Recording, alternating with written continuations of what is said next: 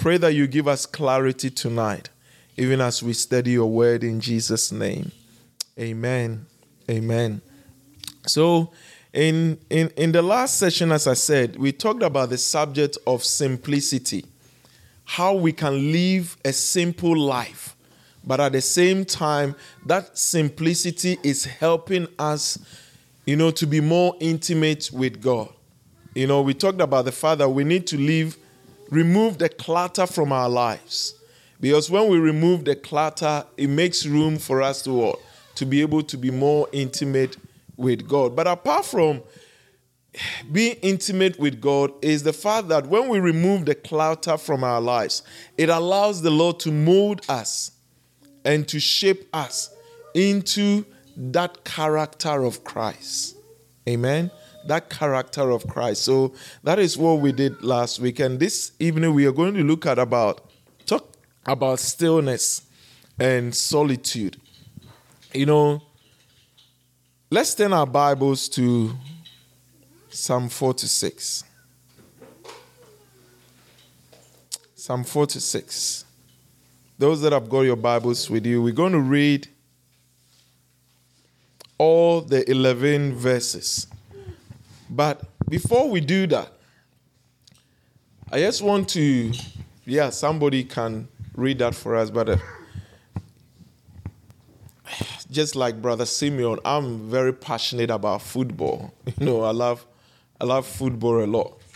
But in the game of football, you you you you have the goalkeeper, you have the defense, you have the midfield, you have the wingers, and you have the attacking players.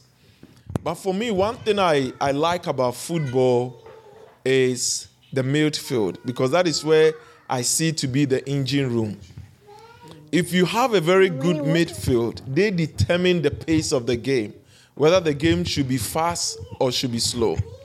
You know, personally, I'm not a fan of Manchester City, but they are rivals, and because they are rivals, that's what it is. But I think that one of the best midfielders in the world is Kevin De Bruyne. No doubt about that. This guy can change a game just easily because he determines the rhythm of the game. Whether the game should be played as at a fast pace or at a slow pace. You know, so my question to us this evening is that when you look at your life, do you think that your life is at a fast pace or is it on a slow pace? So, on a scale of 1 to 10, one being slow and 10 being fast, where do you think your life is? Is it slow or is it fast? And if you think that your, your life is, however, wherever your life may be, what do you think that you need to do in order for you to improve the pace of your life? Just let that question linger as we continue um, our session this evening. You see, life can be at either a fast pace or a slow pace. And it is the same with our spiritual maturity, it's the same with our walk with the Lord. It can be either slow or it can be fast. And it is important that we know where the Lord is in our walk with the Lord to determine which pace we need to run the race. Because other than that, if the Lord wants us to be at page five and we are in page one, we will be lacking behind. If He wants us to be at page five and we are at page seven, we are ahead of the Lord. We need to be in tune with Him. And that is why Jesus said that I only do what I see the Father do because He is what? He is in tune with Him and He knows what pace the Lord wants Him to run the race. Amen. So the rhythm of life is quite important. And Paul, not Paul, David said something in Psalm 46. And in Psalm 46, he broke it down into three sessions. And at the end of each session, he used the word Selah, S E L A H. And Selah basically means to stop, to cease, and to pause. You know, sometimes in life, we need to stop. We need to cease. We need to pause and reflect on things. Okay? So turn with me to Psalm 46. And let's see what David used as an illustration of our Christian life and the importance of we learning the virtue of stillness and the virtue of solitude. So if somebody can read for us, just read verses 1 to 3 to begin with for us.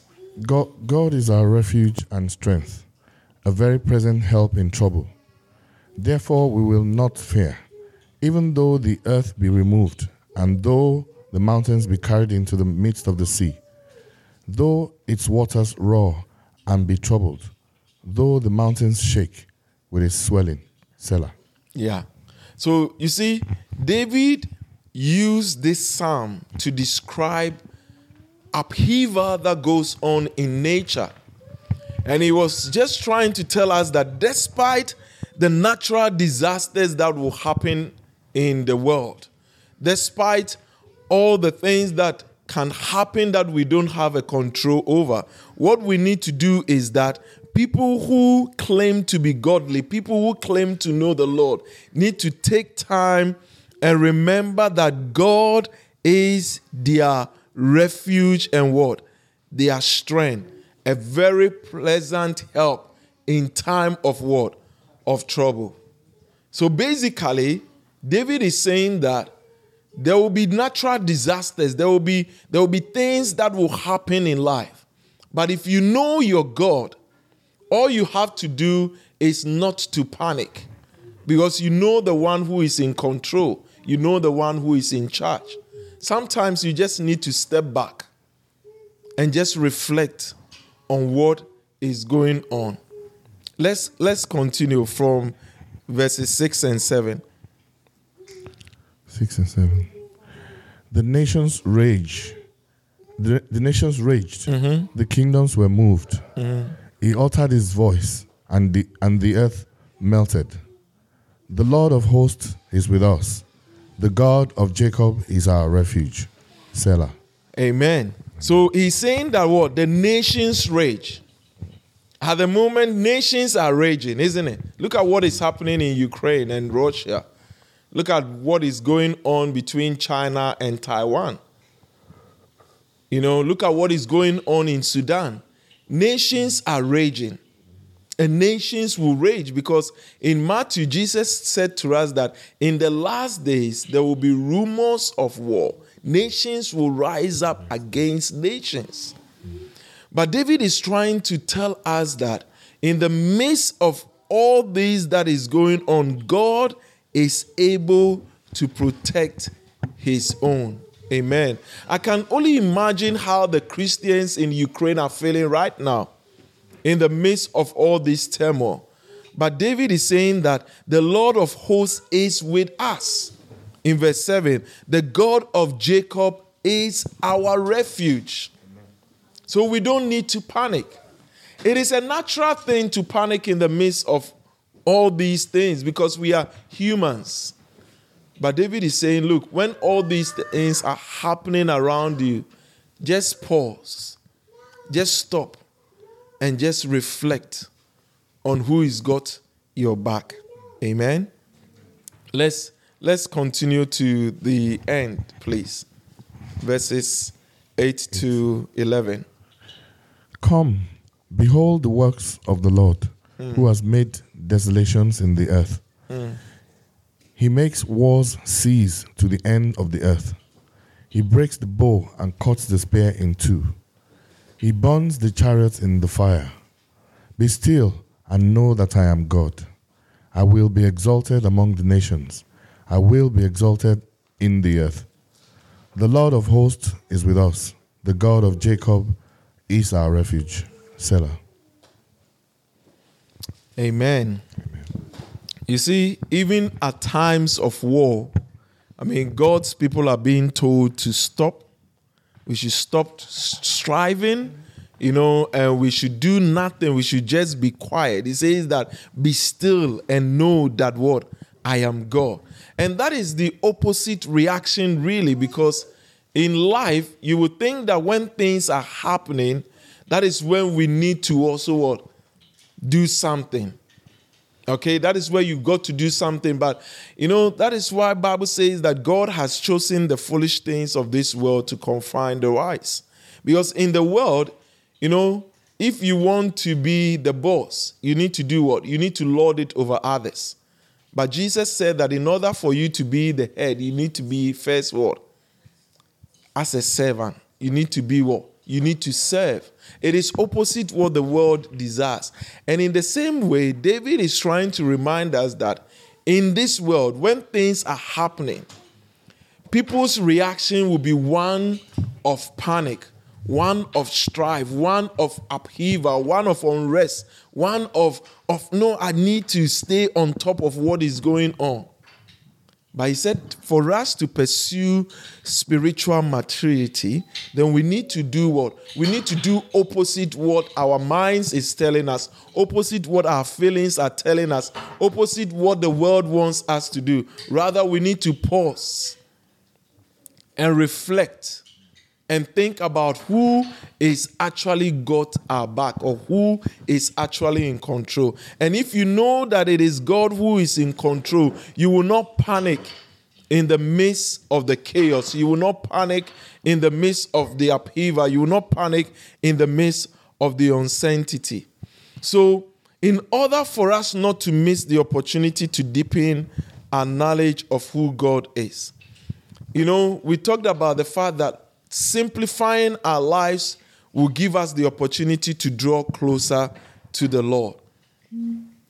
But we cannot what? Simplify our lives without being disciplined. And discipline discipline our lives means what? Being still before the Lord.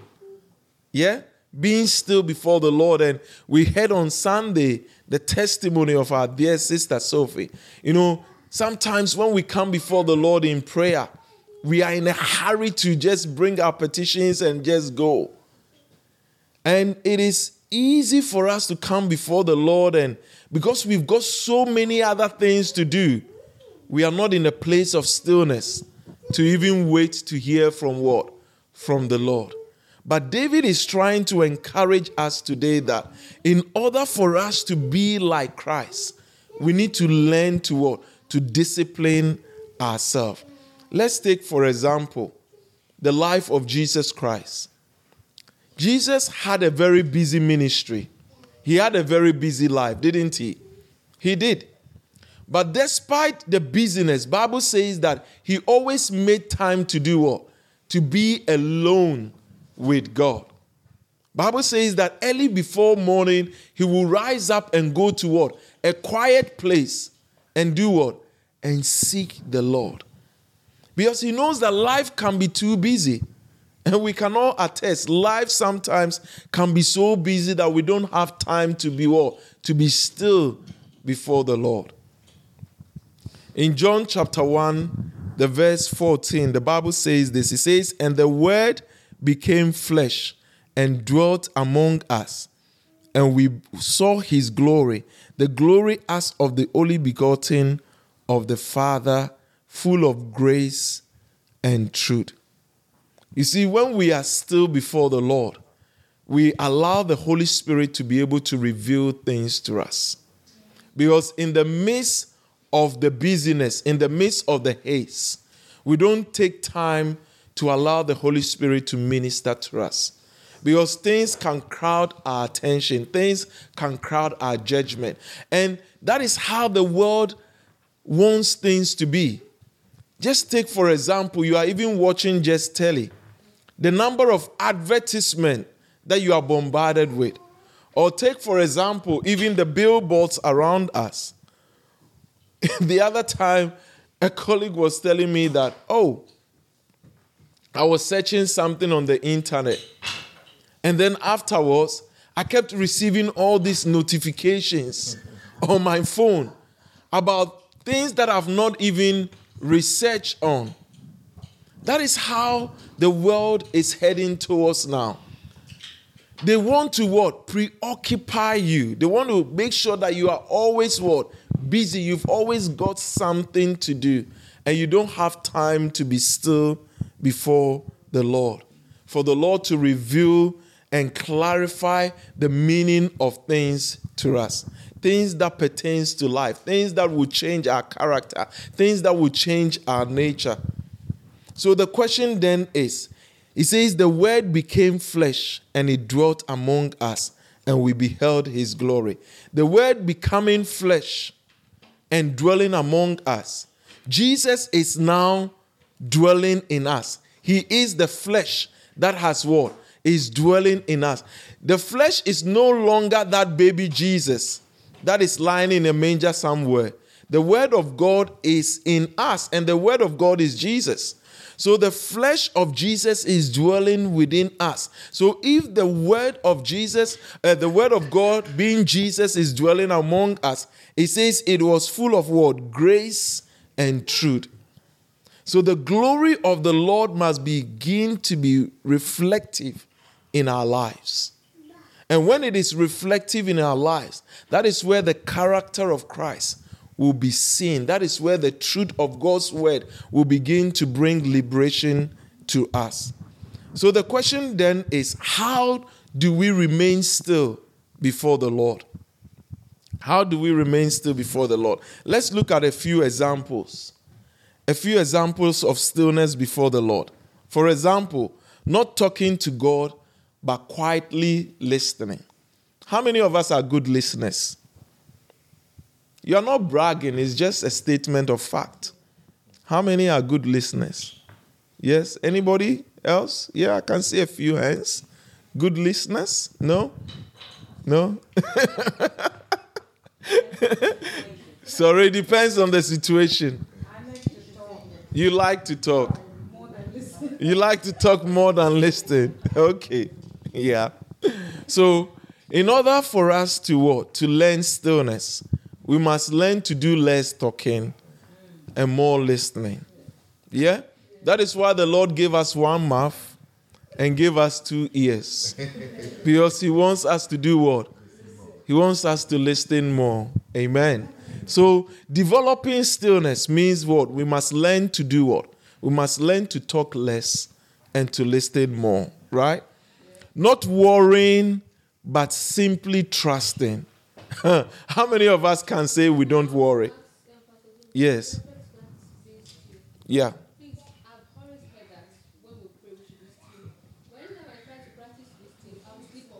Okay. So I'll sleep off. So I don't know. Is there? Ah. I said anytime I try to be still, I sleep off. So my question is: there a special way to be still? Okay. That's a very good question. Yeah, it is a very good question. Is there a special way to be still? I don't think there is a special way to be still. It is the stillness is all to do with not a state. We will come to that. You've jumped ahead of us, but we will come to that. The stillness is not to do with stillness of body. It's to do with the stillness of the heart and of the mind. So if you end up dozing off, it is possible that your body is exhausted, but your spirit can still be alive for the Holy Spirit to minister to you. But then, if you notice that persistently you are dozing off when you are meant to be still and listening, it could be the work of the enemy. So we need to rebuke that. Because obviously the enemy knows that you are in you you are at a place where the Lord is about to reveal something to you. You know, that is why the Bible says, well, the body, the spirit is willing, but the flesh is what? Is weak. So it will be a case of maybe strategizing. At what time do you pray? Is it when maybe you are too tired? When maybe at the end of the day's work, your body is so exhausted, you don't have the strength, and you are waiting on the Lord, you will doze off. But when you are at a point where you are, you, you are refreshed, maybe you've had a nap, a power nap, and you are refreshed, you are active, it's unlikely to be you will be able to doze off. Amen. Yeah, but it's a very good question. Yeah, it's not just you. There are many people like that, but they wouldn't admit it. They wouldn't. they wouldn't admit it. You know, and even it's it's not just about the place of prayer, but sometimes even studying God's word, you realize that you begin to doze off. You begin to doze off because well, the body might be tired at that time. Also, is the plan of the enemy because he knows that you are well, trying to be intimate with the Lord. You are trying to get closer to the Lord. And as you desire to be close to Him, He will do everything possible to stop you from developing that word, that intimacy with the Lord. So, yeah, thank you for that. so the next thing that will enable us to remain still before the Lord is what? Not worrying, but what? Trusting. You know, it is an easy tendency for us to worry. So, for example, you've woken up and you don't know what to do, or maybe there is a situation that you don't know the answer to it. It's easy for you to worry.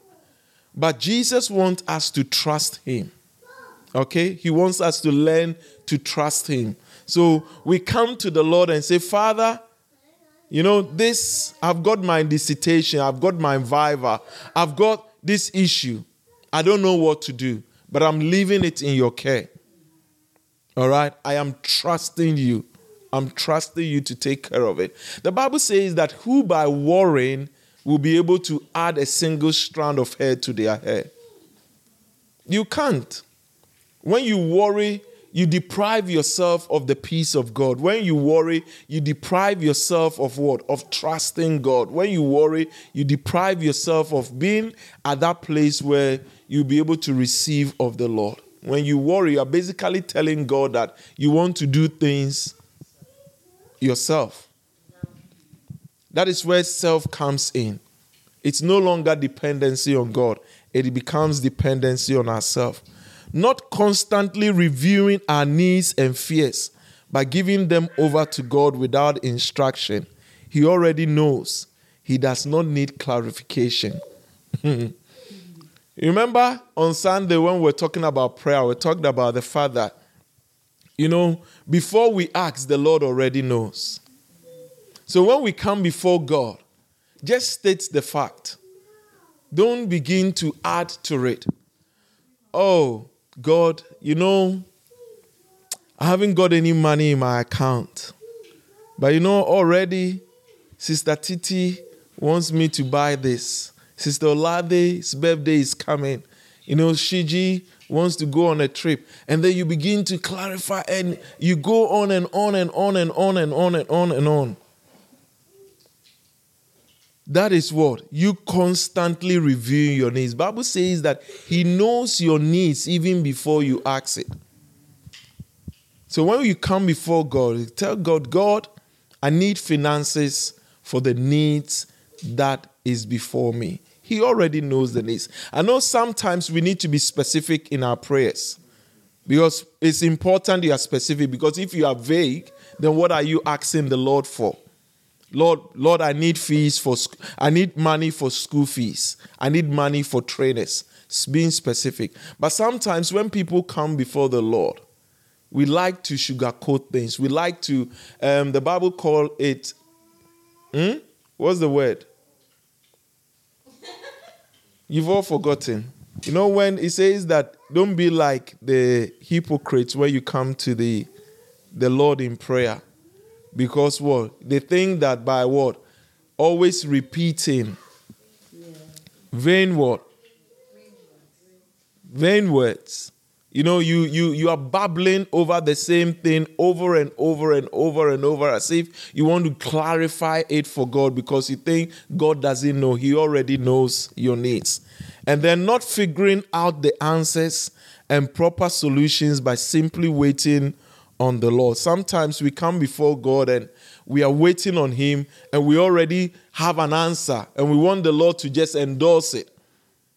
Don't figure the answer, just leave Him, leave the page blank and allow the Lord to provide the answer and not working on sorry not working on or out our perfection before god but accepting god's imputed perfection on, on us You know, the Pharisees and the scribes, they, they like to do that a lot. You remember the prayer in the temple when he came and he said, Lord, I'm not like this. I'm not like him. I give what? I give that, I give that, I give that. Even you remember the story of the centurion who came to Jesus. The Jews were telling Jesus he's this, isn't it? He said, Oh, this guy, he's helped us do this for the, the, the people of Israel. But then, when Jesus was going to the centurion's house, the centurion said, What? He says, Lord, I am not worthy for you to do what? To come to me. Men were praising him, but he knew the state of his life and of his heart. You know, many a times people we like to impute perfection upon us. Oh God, I do this, I do that, I do that, I do that. Allow God to impute the perfection of Christ upon you because he knows you better than you know everyone else. Amen. He says, Be still and know that I am God. Our stillness, as I said, is not stillness of the body. We are not monks. Yeah? Do we know who a monk is, Shiji? Yeah?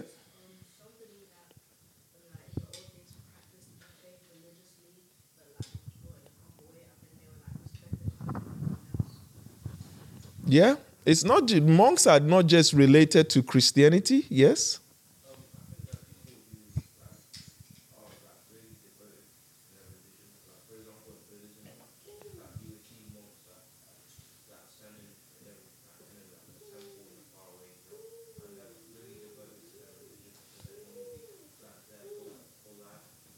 Yeah. So they are very religious figures, you know, not just related to Christianity, but Hindu, Buddhism, and, and other religions, you know. They devote themselves specifically for, for their faith. We are not monks. So our life is not a place of stillness. Our life, in terms of David saying that be still and know that I'm God, is basically to do with the state of your heart and the state of your mind. Amen. Let's continue and then we'll do some discussion quickly before we, conti- uh, we conclude. So, the question then is if simplicity is a hallmark for intimacy with God, then how can we be still before God? In order for us to be still before God, we need to be solitude. And solitude is to do with being alone with God. Amen. Being alone with God. Solitude enables us to be able to what? To be alone with God, enables us to be able to come before God, not worrying about anything else that is going on. A book that once was written by Charles Swindoll, he said that people rarely learn something whilst in a crowd people rarely learn something whilst in a crowd. What basically he's saying is that, you know, in order for us to purposely learn something, we need to come out of the busyness of life. Okay? Come out from among them and spend time alone with with what? With God. Just as I said earlier on, Jesus was a very busy man. He was a man in demand, but he did not allow any situation or anybody to stop him from being alone with what? With God. He always devoted that time consistently to be alone with God. Why? Because he wanted to know what is on his father's heart. He wanted to listen to what the father has to say. He wanted to see what the father was doing so that when he goes out, he'll be able to do the same thing. So don't be afraid of being alone with God and don't be afraid of being still before the Lord. Because when we learn these two virtues, it helps us to wait on the Lord, to hear from the Lord, and allow the Holy Spirit to reveal the truth of God's word to us. But when we are too busy and the Lord speak, we will miss it. Why? Because we've not what? Spent time to be alone with Him. So, how do we develop that place of solitude? Just as some practical examples we can we can do. Pick a time and a place where you can be alone for, let's say, just half an hour. Okay? Pick a time or a place where you can be alone for just half an hour. And at best, bring a notebook and a pen with you. You know, one thing that Pastor Chris always stresses is that when he's he's always got a notebook and a pen by his bed, so that when he dreams, he writes it down. And it is a very useful thing to do, you know. I've also got a note, several notebooks and pens in, in my cabinet next to my bed. But in order to practice being alone with God, the purpose is what? To know God's mind and to hear from Him. So when you set that time apart, make sure that you've got something to record what the Lord is saying to you because otherwise you will forget. We are human beings, we do forget. And the second thing you need to do is that you need to empty your mind. Okay? Empty your mind. It's easier said than done. But sometimes when we are in the place of being alone with God, then the thoughts begin to come. Oh, have I turned the cooker off? Oh, have I put in the clothes in the washing machine? Oh, did I do this? Did I do that? Oh, the children, have I ironed their school uniform? And then the enemy begins to do what? Bring things in your mind to remind you of what ought to be done or what you've not done. But when we are practicing solitude with God, being alone with God, after we've picked the time and the place, we need to make sure that we empty our thoughts. We empty our minds of any family obligation, any work obligation, any problems, any plans, any project, anything we have. Empty it so that we can have a quiet mind before the Lord. And then finally, just write down whatever dialogue the Holy Spirit begin to impress upon your heart and upon your mind during that time of what? Of solitude. You are just writing your thoughts down. Amen. So I will wrap that up. Let's do some discussion. I've got four questions here. We'll go through that quickly and we are going to put into practice what we have heard today. Let's see how many of us will be will be good at practicing some stillness. Amen. So let me give you a minute just to reflect on these questions and then we are going to practice some solitude, some quietness with the Lord.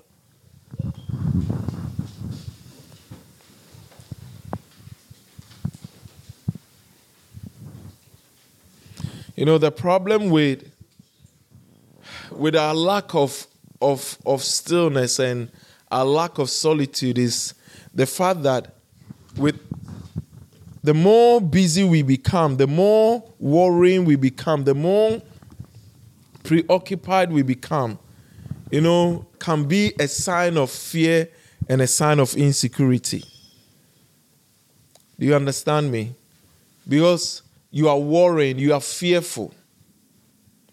Because you are occupying yourself with so many things. You, you, you, you, are insecure. Why? Because you don't know who is got your back.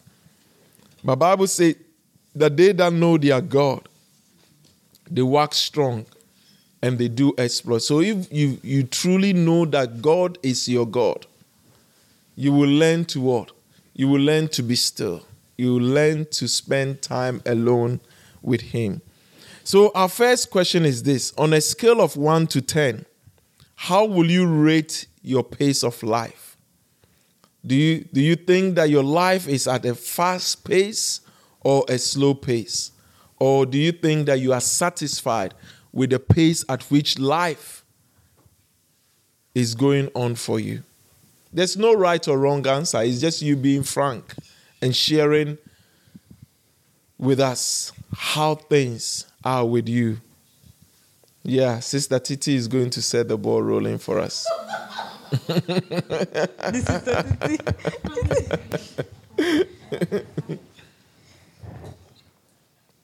Praise God. Hallelujah. Okay. Um, on a scale of one to ten, uh, how would you rate the pace of your life? To be very sincere with you, Pastor, I really won't say I have a particular pace because I've known what it's like to really hunger for something, and I felt like I was running ahead. Then I realized that no, this can't work. I needed to be where God want me to be. Hmm. So I think at this moment, right now, I think I'm exactly where, where where God want me to be.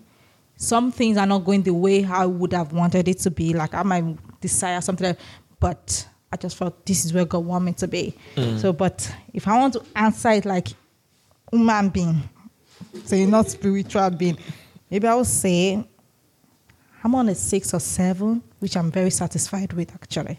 Okay. Thank you. Thank you. Thank you for sharing that. Yes, anybody else wants to share something with us? Sister Ayu wants to share with us. I didn't ask for the mic. you do that. You want to know. she's she's Hi the lawyer. yeah, it's on.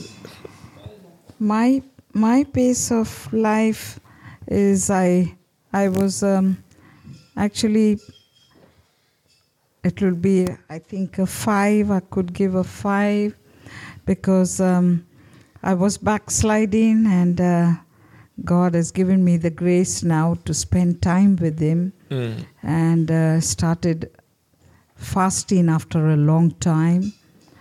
And uh, now I'm knowing God. I picked up from the place I left off, Mm.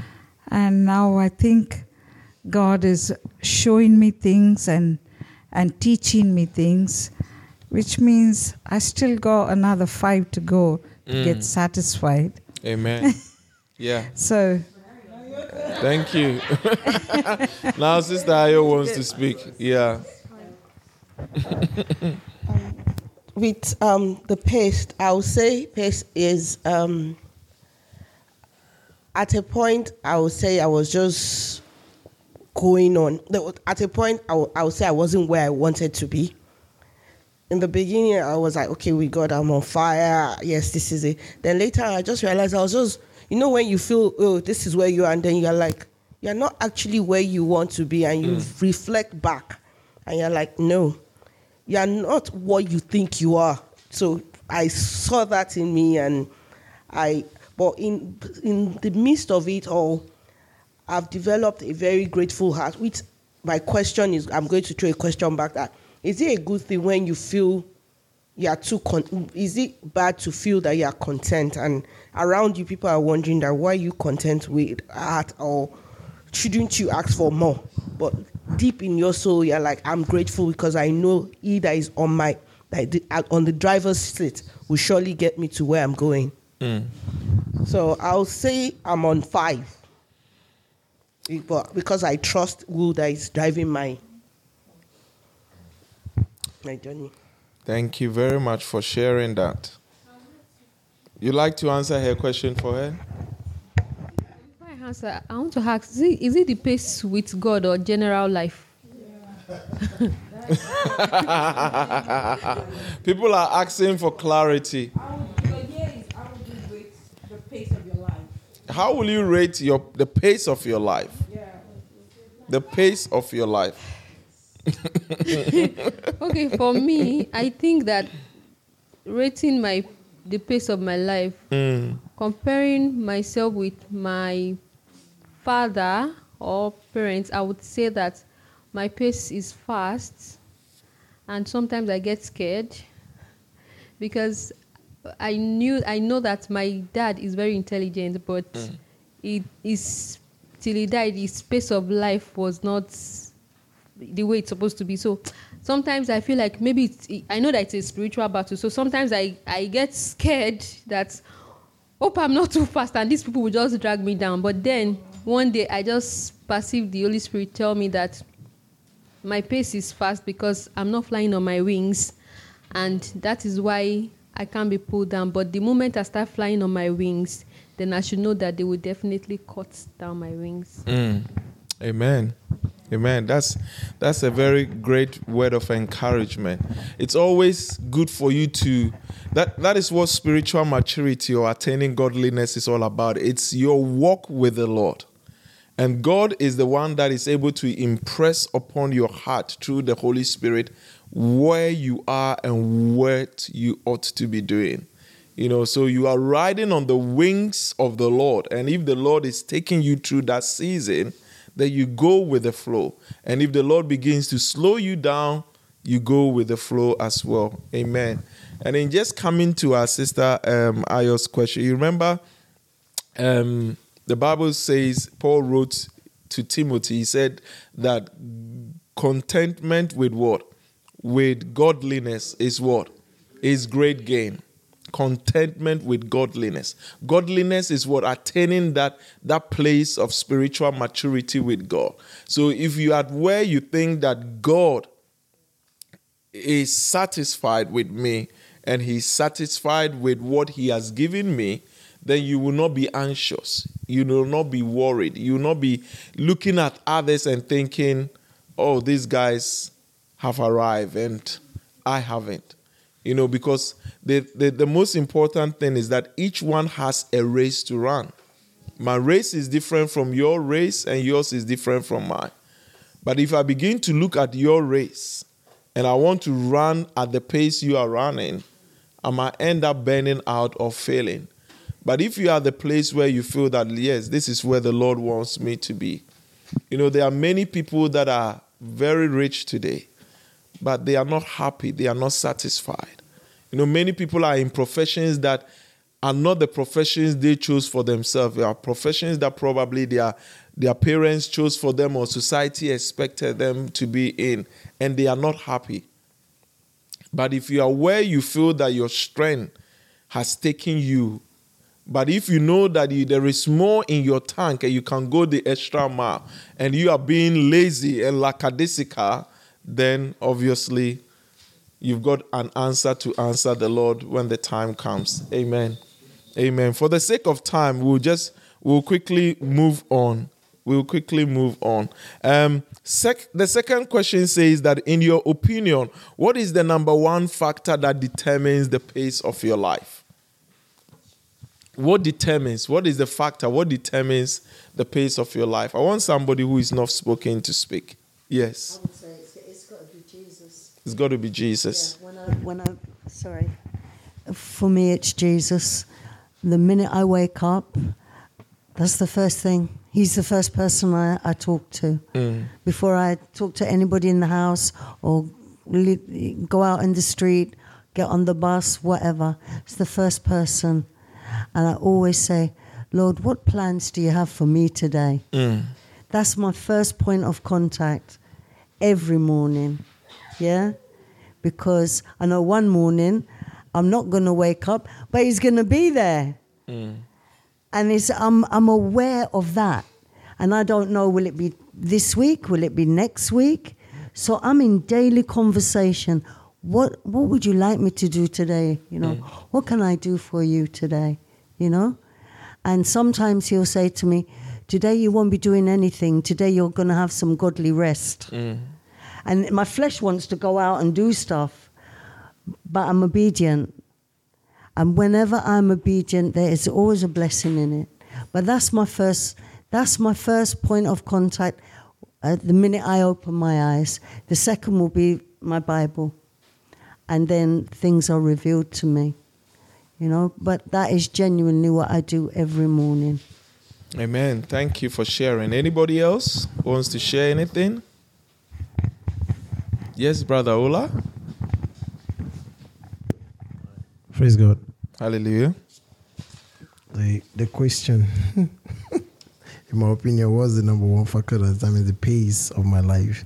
All right. Um, God's factor is key to my existence because in Him I found purpose, and if He's deciding at some point, if He's deciding at some point that I should rest, then I'll rest. But if you keep bringing ideas, there's more to do, and that is rubbing off on the first question, where I've, I think I've I've gotten close to that point in life where I need to start building a system because I can't do everything that God has been dropping and dropping and dropping in me, and um, is is the determiner, and it feels like I'm running fast with so many ideas concurrently. I need people to really achieve and um, to um, live what the ideas that God has deposited. So I think God is just overwhelming. Amen. Amen. Wonderful. Thank you. Thank you for sharing that. Yes. Anybody else want to share anything before we move on? So God is the determining factor for us. So with with all the encouragement and proofs of God's care, why do you think that so many believers do not turn to the Lord as the first point of call in times of need? Why do we think that many Christians do not turn to God as the first point of call? Yeah, I can see an an anxious hand here. Somebody willing to talk. Yeah, not not anxious. Yes, an eager hand. An eager hand. That's the word. Yes. Is that Titi wants to say something? Okay, so uh, I think okay that question is something I've thought about sometimes a lot, and um, I feel sometimes some Christians or as Christians unconsciously we treat God as a figurehead. We believe in Him, we know God exists, but most time we we are so unconscious about it that sometimes we want to figure out, oh, I'm sick, and we're trying to figure it out in my head. Um, I'm, I'm having this finances issue. I'm trying to figure. Then most time when we realize that we have gotten to the point that we can't just do it again. That's why we now return back to God. And God is just like, Where have you been all this while? So you've been stressing yourself. So I think one thing I try to do for myself is for you to be so conscious about me. So when I have an issue, when I'm planning, I always say something that it's always good to pray ahead of a journey. So that always helps me whenever I know that okay, I have a journey that I'm about to not like physical journey or any kind of journey or something, I start praying ahead of it. That means that I'm already putting God ahead of it. That okay, God is already taking care of it. So most time I don't now when I start the journey, I don't even face a battle or face issue because I feel prayers are, has already gone ahead. So that's it for me actually. Mm. Thank you. Thank you. Please So do. before I answer my, my own, before I answer, Yeah. I have a question to ask you. You see on Sunday, Yeah. can we ask Sunday question? Yes, yes, feel free. You told us that we should, when we were doing our father, that we should align our plans with God's plans. Okay. So before I go out sometimes, or before I do any experiment, sometimes I mm. will tell God, okay, God, what should I do? I will not hear anything. So I don't do that anymore. But then, ever since you preached on Sunday, so I will now tell God that God, okay, what am I going to? I commit today to your hands. I pray that my plan aligns with your plan. I realize there is bad things that be happening to me.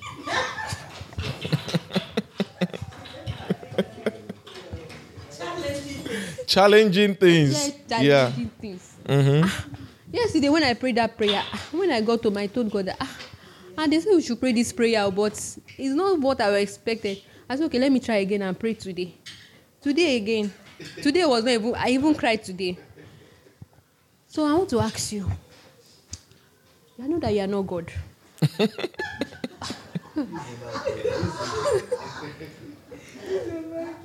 do you have an idea what happened? What was happening? It's true. Real, yes, it's true. have an idea what is happening. Yeah. And now to now answer this question. Mm. Okay, so part of the challenging things that happened to me today. I, I'm not going to say what happened, but when it happened, I was supposed to normally pray to God. But then I realized that I was calling people that could help. But later, when I was coming to church, or later when I was going home, I just had to carry my bag to leave work because I, I could not focus. I was not like, ah, that God forgive me. I've gone to tell all the humans, and I'm just coming to you. That, so I now realize that maybe because we just feel it's God and we can't see Him, and unconsciously we just feel that it's humans that can help. Maybe that's why we go to humans before talking to God. But please answer my question. Okay, Dr. Lola will help with with with your first question. I was. um, I, I, I- think I can identify with what she said earlier Mm. that when you're trying to do the right thing, sometimes it feels like you're faced with challenges at the time, and that in itself can derail you from focusing. Mm. And I think no matter what the situation is, you should always put God first. Okay? I I think it's just the enemy trying to push you away from the will of God and doing the right thing. So I think you just have to remember who you are in Christ and just trust Him. Uh, that's what I would say. Can I do it? Um, with what you said, um, I think my testimony came from one day that I was teaching the children recently in Sunday school. And I said to them that even during bad times, let's see that because God, we say God is good. And his plans for us is always good and is right for us. That even when bad things are happening, that what lesson do you want me to learn from this? And I got home that week and I just had to meditate on that word because I told the children, I said, I, you were actually talking to yourself. Mm. You've told little children that even when you fall down, God, why did I fall down? Is it to stop me from getting a, a worse accident? Thanking God in everything. So I had to meditate on. Yes, it's tough. It is really tough, and that is that. And I said, God, that is where I want to be. That even when it's happening, is even this week it has happened to me for the past two weeks. I've been praying for something. I've turned to human and I'm like getting upset. And I said to myself this week, I said, Father, forgive me mm. because you, you will not share your glory with anyone. And I just sat down yesterday. In the my mind was not what I've been thinking of for the past two weeks, and, and what I was asking God for came on a platter of gold in front, and I was like, no, God. So in in in that means let's that that's why we say your presence let it continually be with us in Jesus name. Okay. There seems to be a lot of interest here. Yeah. Okay.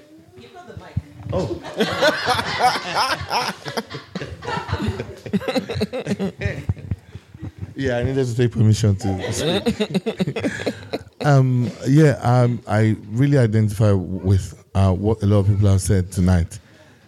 But what I, I think really is the thing is when we're faced with such um, things, I feel it's God testing us to see if we will actually trust in Him, even when things are seeming as if they're not going the way we want it to be.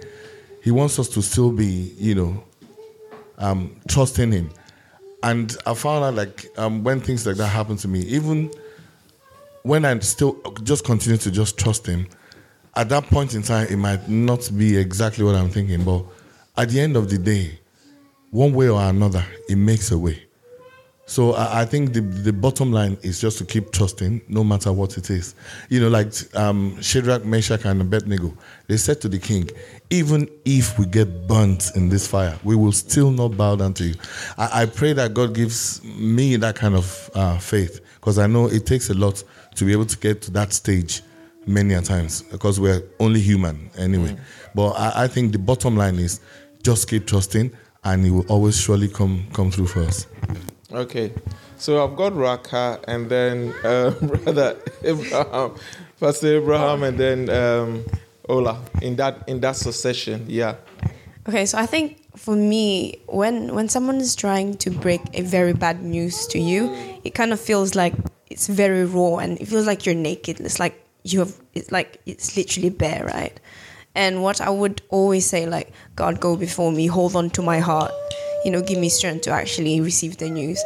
And recently, because I failed my placement, what I would always feel, and you know, I prayed in, I went to the toilet first because I literally just need to just kind of like talk and be like, God, please help me. So when I received the news, it literally felt like, fair enough, the ba- the the news is bad, but it literally felt like someone's holding on to my heart. So I think yeah, like what Brother Simon says, just keep trusting him and know that he's going to hold, hold on to your heart and just to make sure that, you know, whatever it is that you're going through, even the storm or everything like that, is he's he's totally with you all through and through. Yeah. That's what I learned. Thank you. So it's Just a quick one. Um, I believe it all boils down to relationship. If um, I'll take two examples, um, um, a husband and a wife, Uh, they are in strong relationship. They're talking to each other, and then suddenly at night you began to hear some sounds.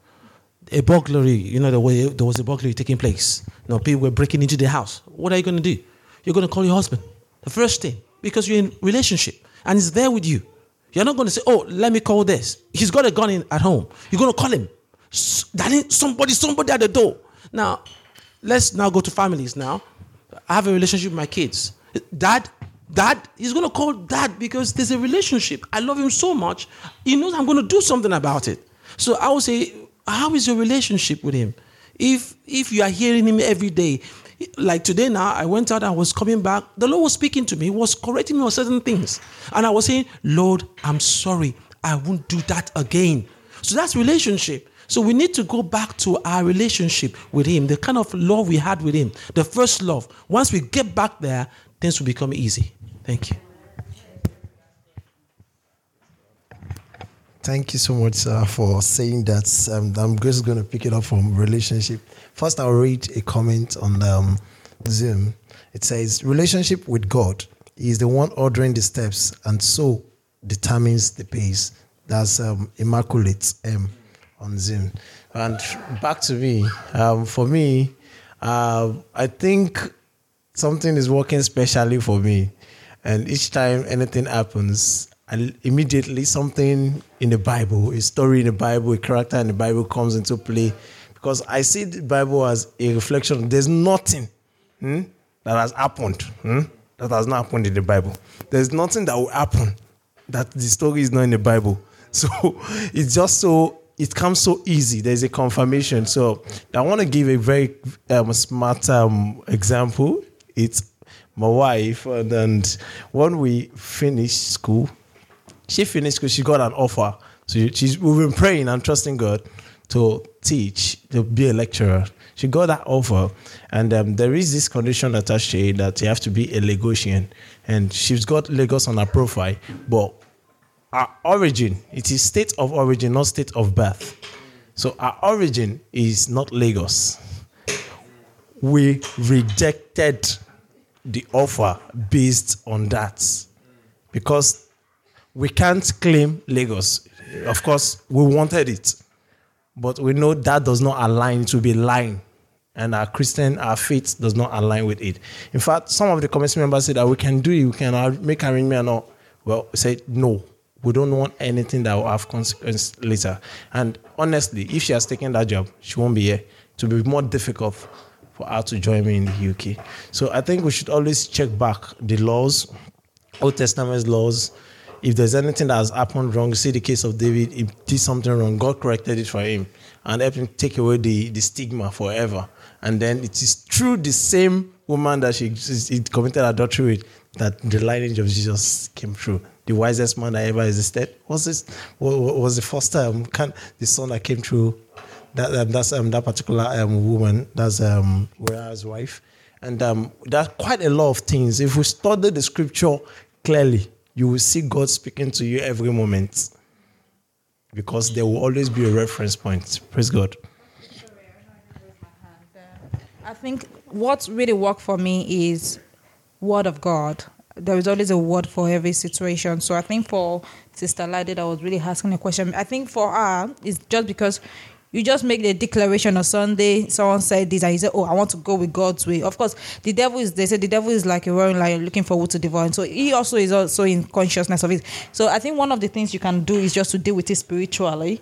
But one, you can always bind the devil with your words. You so when you know that you've already declared the word of God that I'm going to do God's will, and the devil is also coming with distraction. So even before you take take that step, you could pray ahead of it, and that really works well for you. Just pray ahead of it. Then God will always give you a word. So even in the midst of the tribulation, just keep holding on to God's word. You, you know, most times the tribulation will not will look opposite to the God's word, but keep holding on to God's word. And somehow you just see that all things are working together for your own good. That's what the word of God says. So that's it for me. Thank. Amen. And then just finally to encourage you, you know. What's um, going on?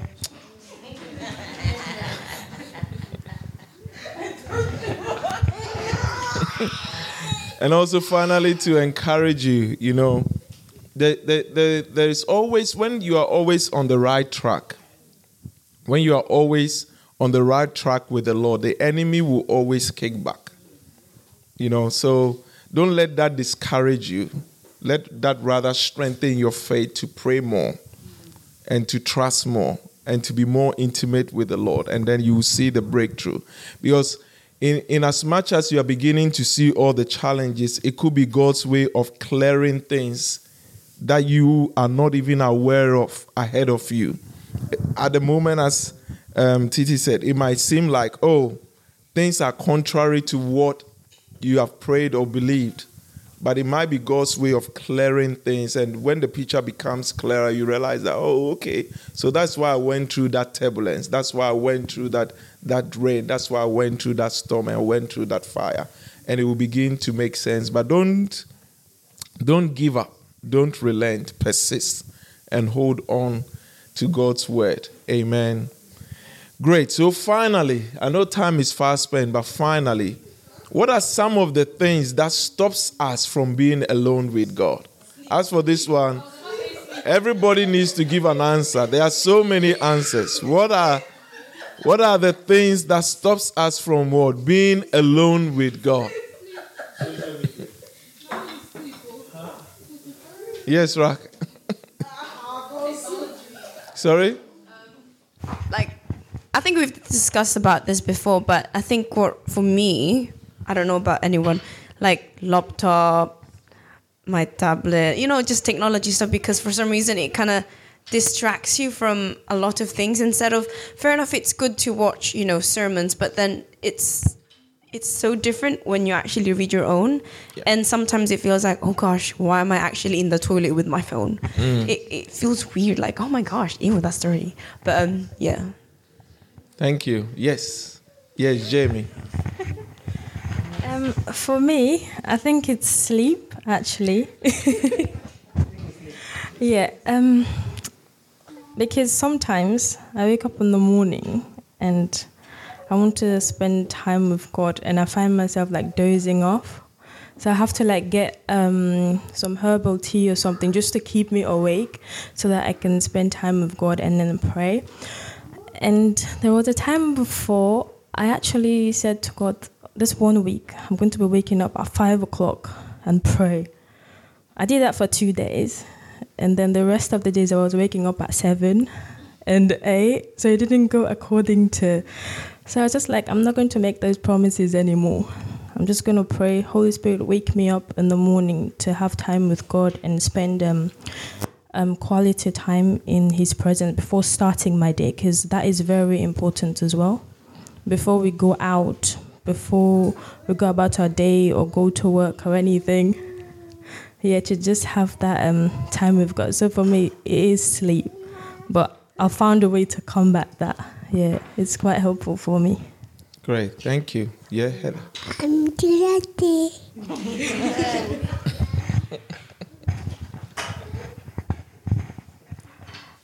I I think for me it's a sleep, but actually I, I I don't think it is sleep because the moment you say tomorrow I'm going to wake up at five o'clock and pray, um, you at uh, two o'clock, three o'clock itself you'll keep awake. He'll wake you up. The devil will wake you up two, three o'clock. So then you're awake till four forty-five, and then five o'clock sound sleep sound sleep. So I've experienced this. I knew that the the devil is trying to play games with me Mm. because um, I I just set the time and I think okay I'll get up. I will get up before that. Then I thought okay let me use. I tried all that. Uh, let me use three o'clock because back home in India I used to wake up three o'clock and pray. My prayer time used to be three to six and uh, and it went on to eight as well because I was at home and um, uh, housewife. So I used to sp- uh, spend a lot of time with the Lord and pray. But then when I thought, okay, you're playing games with me, I'll play games with you. When he used to wake me up at two o'clock, I'll start praying that time. Okay, that's the time I got up. I know you're going to put me to sleep at 4:45, so. So, okay, I'll use the time that you woke me up. But the trouble is, I uh, again he'll say, okay, you have to get up from your bed and brush your teeth, and then you know give respect for God instead of going with a dirty mouth. So, ah, and I used to feel lazy to get up and go brush up and then come back and pray. So I, I used to think, okay, in my bed I used to pray. Like that a lot of time. Then the Lord says, even though you say that time which you're going to wake up, and if He's putting you to sleep, just jump up from bed, and doesn't matter how tired you're, trust God that He can take your tiredness and give you strength. Then I said, okay, Lord, I will do that. And, and, and, and this was going on for a very long time. Two days I'll wake up, I'll be very fervent in prayer. Third day, fall again. Again, get up. And I used to get disgusted with myself, thinking, I'm not able to do what, what God wants me to do. And um, like this, continuously doing, and God says, You're an overcomer. I've called you to overcome. So the thing is, you're trusting your sleep, you're trusting the devil, but you're not trusting me. Can't I give you that rest? Once you come and you start praising God, can't I give you that rest? Definitely, I can take all that sleep, I can give you, give you back strength. So then I started, I said, okay, Lord, even if I'm feeling sleepy, I'll just jump from, from bed and go and brush up and, and come into your presence. When I started doing that, then I was able to overcome. Then, first day, three days, and then the fourth day, more tired. But I said, no, I'm going to jump up. And started doing that. 16 days, 18 days, it went like that. And then after that, the devil got fed up and he, he leaves you. So I think, I think he doesn't leave you, he'll still tempt you. Yeah. But then you got some strength to say, yes, I can trust God. And um, I'm okay now. But, well, God, God is my strength. I don't trust my strength. I trust God. So that that's how a, a, a believer is supposed to overcome. If we can't fight the flesh, if we are not dead in the flesh, if we don't put your flesh to death, then you're no good for the kingdom of God. That's what God made me understand that.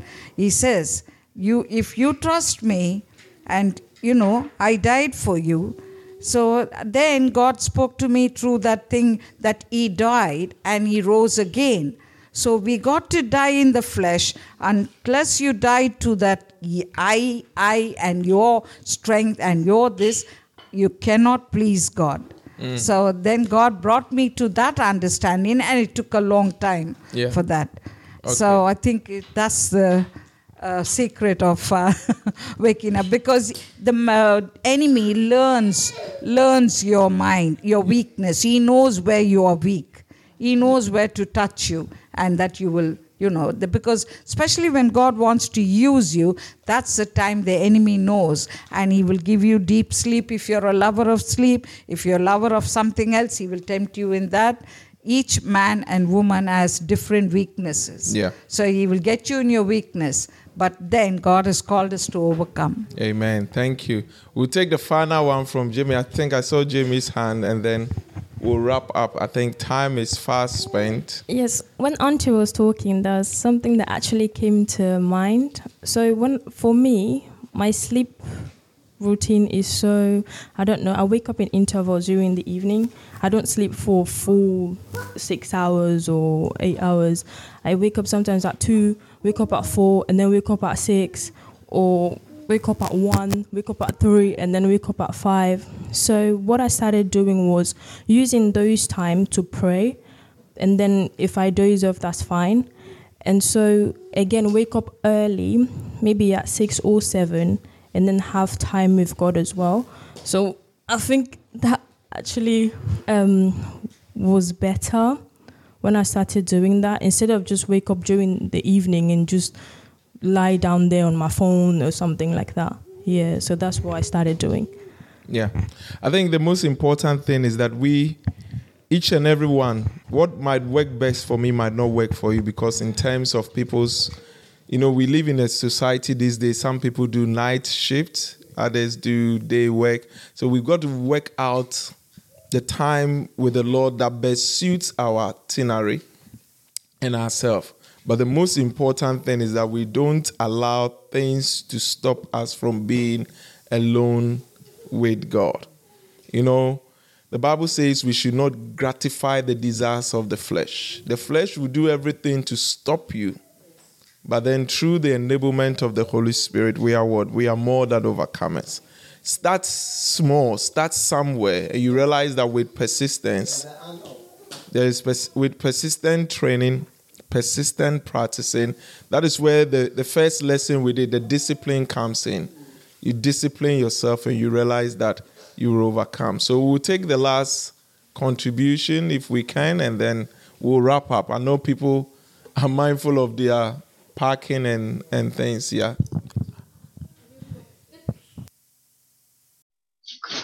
Praise the Lord. Hallelujah.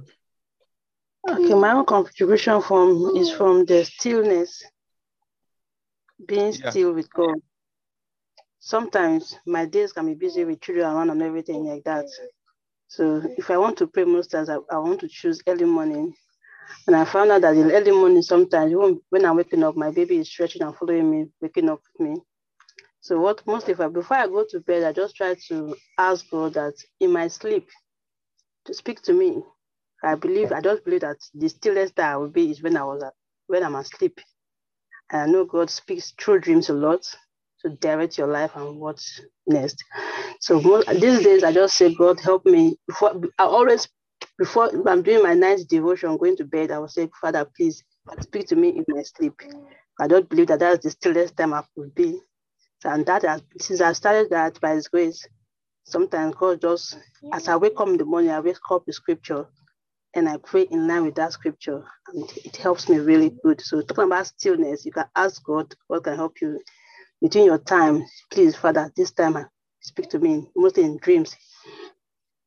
That's the time I believe I'm still to hear from God, talking about stillness before God. Praise the Lord. Amen. Thank you very much for sharing. So, with our sister, she believes that in a time of stillness, the Lord speak to her through what? Dreams and what? Visions, but most importantly, true dreams. And the Lord desires that we spend time with Him. So, if we are not spending that time with Him, let's start cultivating that habit. It could be just 10 minutes, 15 minutes, half an hour, and before you realize, Jesus took time out of his busy schedule to be alone with God. We need to emulate that example. Other than that, the world will keep piling things upon us, upon us, upon us, and we will end up not making time to be with the Lord. And if we don't make time to be with the Lord, we don't hear from Him. And if we don't hear from Him, we don't become like Him in the situations that we find ourselves. Amen. So we'll wrap up and then, God willing, we'll pick up again next Tuesday. Shall we pray? Father, we thank you for this time. We just thank you for all the lessons we have learned, all the discussions we have had this evening. Lord, we thank you that your word does not return to you void, but it accomplished the purpose for which it's been sent. Thank you for reminding us about the virtue of stillness, the virtue of solitude, being alone with you. Help us, O God, that in this busy world, we will cultivate the habit, the discipline of spending time alone with you. I pray in the name of Jesus that whatever hurdles and challenges the enemy will bring our way, thank you that you've already given us what it takes to overcome because we are more than overcomers. May you bless this evening, bless our going home, bless the rest of this week till we meet again, even in Jesus' precious name. Amen. Amen. God bless you all. Have a wonderful rest of your evening and see you all Sunday. Oh, no, see you all Friday morning for our morning prayer at 6 a.m. on Zoom. Amen.